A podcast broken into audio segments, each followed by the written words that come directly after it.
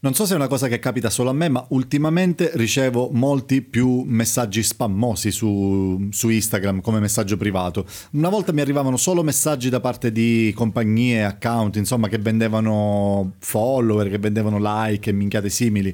E oggi mi arrivano anche da aziende che si occupano di, di tutt'altro. Sempre delle aziende di stampo truffaldino, però che non hanno niente a che vedere con... Eh, con, con, Instagram, con i bot o, o, altre cose simili. Evidentemente c'è qualche nuovo servizio, qualche nuovo strumento in giro che ha aperto questa cosa un po' a tutti. Ma quello di cui voglio parlarti in questa puntata è che analizzando questi messaggi, cioè guardando questi messaggi, e, e, guardando anche dei messaggi di aziende, di, di, di, account che conosco e che so per certo che non sono gestiti attraverso automazioni o attraverso software di, di qualche tipo, eh, ci sono delle, de, delle, analogie, quindi ci sono delle, degli umani che comunicano come dei bot o a volte anche peggio dei bot.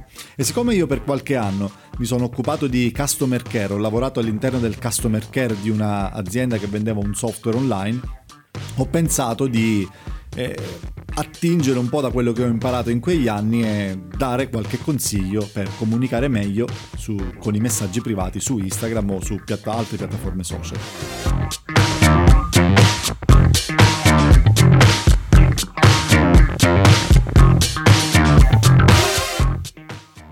Allora, il primo consiglio che ho da darti è quello di prepararti prepararti, ma non nel senso di scrivere un messaggio lungo, una serie di messaggi lunghi da sparare al malcapitato di turno. No, anzi, forse è il contrario. Devi prepararti nel senso che devi avere chiaro dove andrà a parare la comunicazione. Devi avere dei punti di, di attacco studiati, mm, dei modi per introdurre l'argomento, per, eh, devi capire quali sono le possibili domande che ti, ti, ti, ti potrà fare il tuo prospect, come, come rispondere e devi metterti in condizione di improvvisare meno possibile negli anni succedeva che col software che utilizzavamo eh, quando lavoravo al, al, customer care di quell'azienda potevamo crearci delle scorciatoie da tastiera.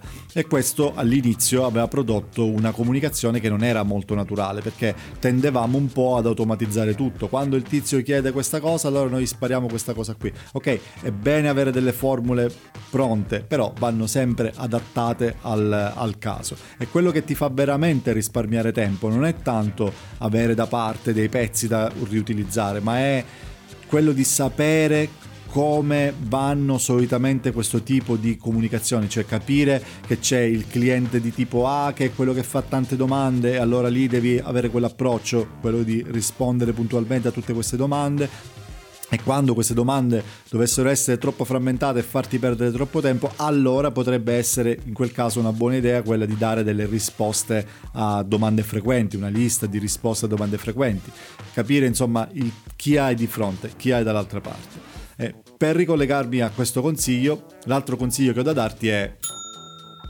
personalizzare i messaggi e il modo più facile per personalizzare i messaggi, soprattutto i primi messaggi, è quello di utilizzare il nome della persona con cui stai parlando. Come dice Dale Carnegie in un libro che ti consiglio assolutamente che si chiama Come trattare gli altri e farseli amici, magari metto il link nella, nelle note della puntata, in uno dei tuoi capitoli dice ricordatevi che per una persona il suo nome è il suono più importante e più dolce in qualsivoglia lingua. Non potrei essere più d'accordo perché è una di quelle cose che dà veramente fastidio quando qualcuno sbaglia il proprio nome. Io ultimamente ho cambiato macellaio perché quando entravo dal mio vecchio macellaio lui mi, mi salutava dicendomi ehi ciao Giuseppe di cosa hai bisogno? E mi dava un fastidio mor- pazzesco. Eh, se è vero che è fastid- tanto fastidioso quando sbagli nel tuo nome, è altrettanto piacevole quando gli altri lo pronunciano il tuo nome o lo scrivono il tuo nome. Quindi il consiglio che ti do è quello di usare soprattutto all'inizio il nome della persona con cui stai parlando e se ne hai la possibilità, senza forzare troppo, utilizzarlo anche all'interno della, dei successivi messaggi della comunicazione. Questa cosa qui ti aiuterà anche a ricordarti che dall'altra parte c'è una persona e non una macchina e che devi trattarla come tale. Prova anche a un trucco che qualcosa che usavo io era quello di eh, immaginarmi quella persona. Se ne avevo la possibilità andavo a cercare proprio un'immagine, una faccia per capire con chi stavo parlando, ma se non ne hai questa possibilità, anzi su Instagram quasi sempre ce l'hai questa possibilità, è quella di vedere come è fatta quella persona e immaginarti di stare proprio di fronte a lui o a lei a parlare. Questa è una cosa che ti aiuta molto a rendere la comunicazione più, più umana, più, anche più semplice. Altro consiglio importante che devi tenere presente è quello di evitare i muri di testo, cioè prepararsi, come ti dicevo prima, può portarti ad avere troppa roba pronta. Eh, non sono contrario diciamo, ai, ai, messaggi preimpostati o a delle, diciamo, delle formule che, che, riutilizzi di volta in volta. Quello che però devi evitare assolutamente su Instagram e su altre piattaforme simili a Instagram in cui il, ehm, l'utente, chi sta dall'altra parte, non ha tempo e voglia di leggere lunghi testi è quello di, di dare troppe informazioni tutte in una volta, di evitare quei blocchi di testo molto lunghi che già alla sola vista ti impegnano troppo.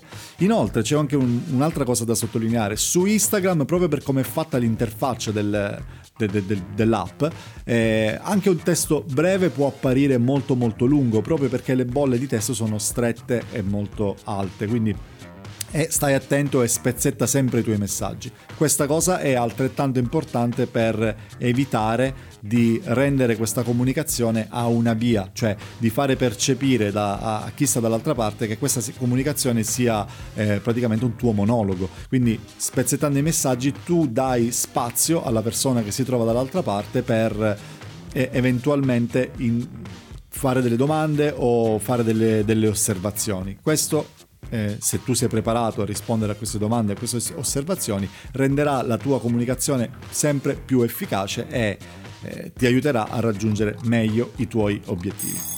Bene, io ho finito, mi sono limitato a tre piccoli consigli perché ci sarebbe da dire un sacco di roba, però io ho voluto, diciamo, prendere in considerazione quelli che vedo, eh, quelli che vedo come gli errori più diffusi su, su, su, Instagram. Spero che tu possa fare tesoro di questi consigli e se volessi parlarne, se volessi approfondire questo argomento con me, mandami un messaggio privato su Instagram, trovi il link al mio account nelle, note della, della puntata o comunque è molto facile trovarmi, mi chiamo Gorilla Radio.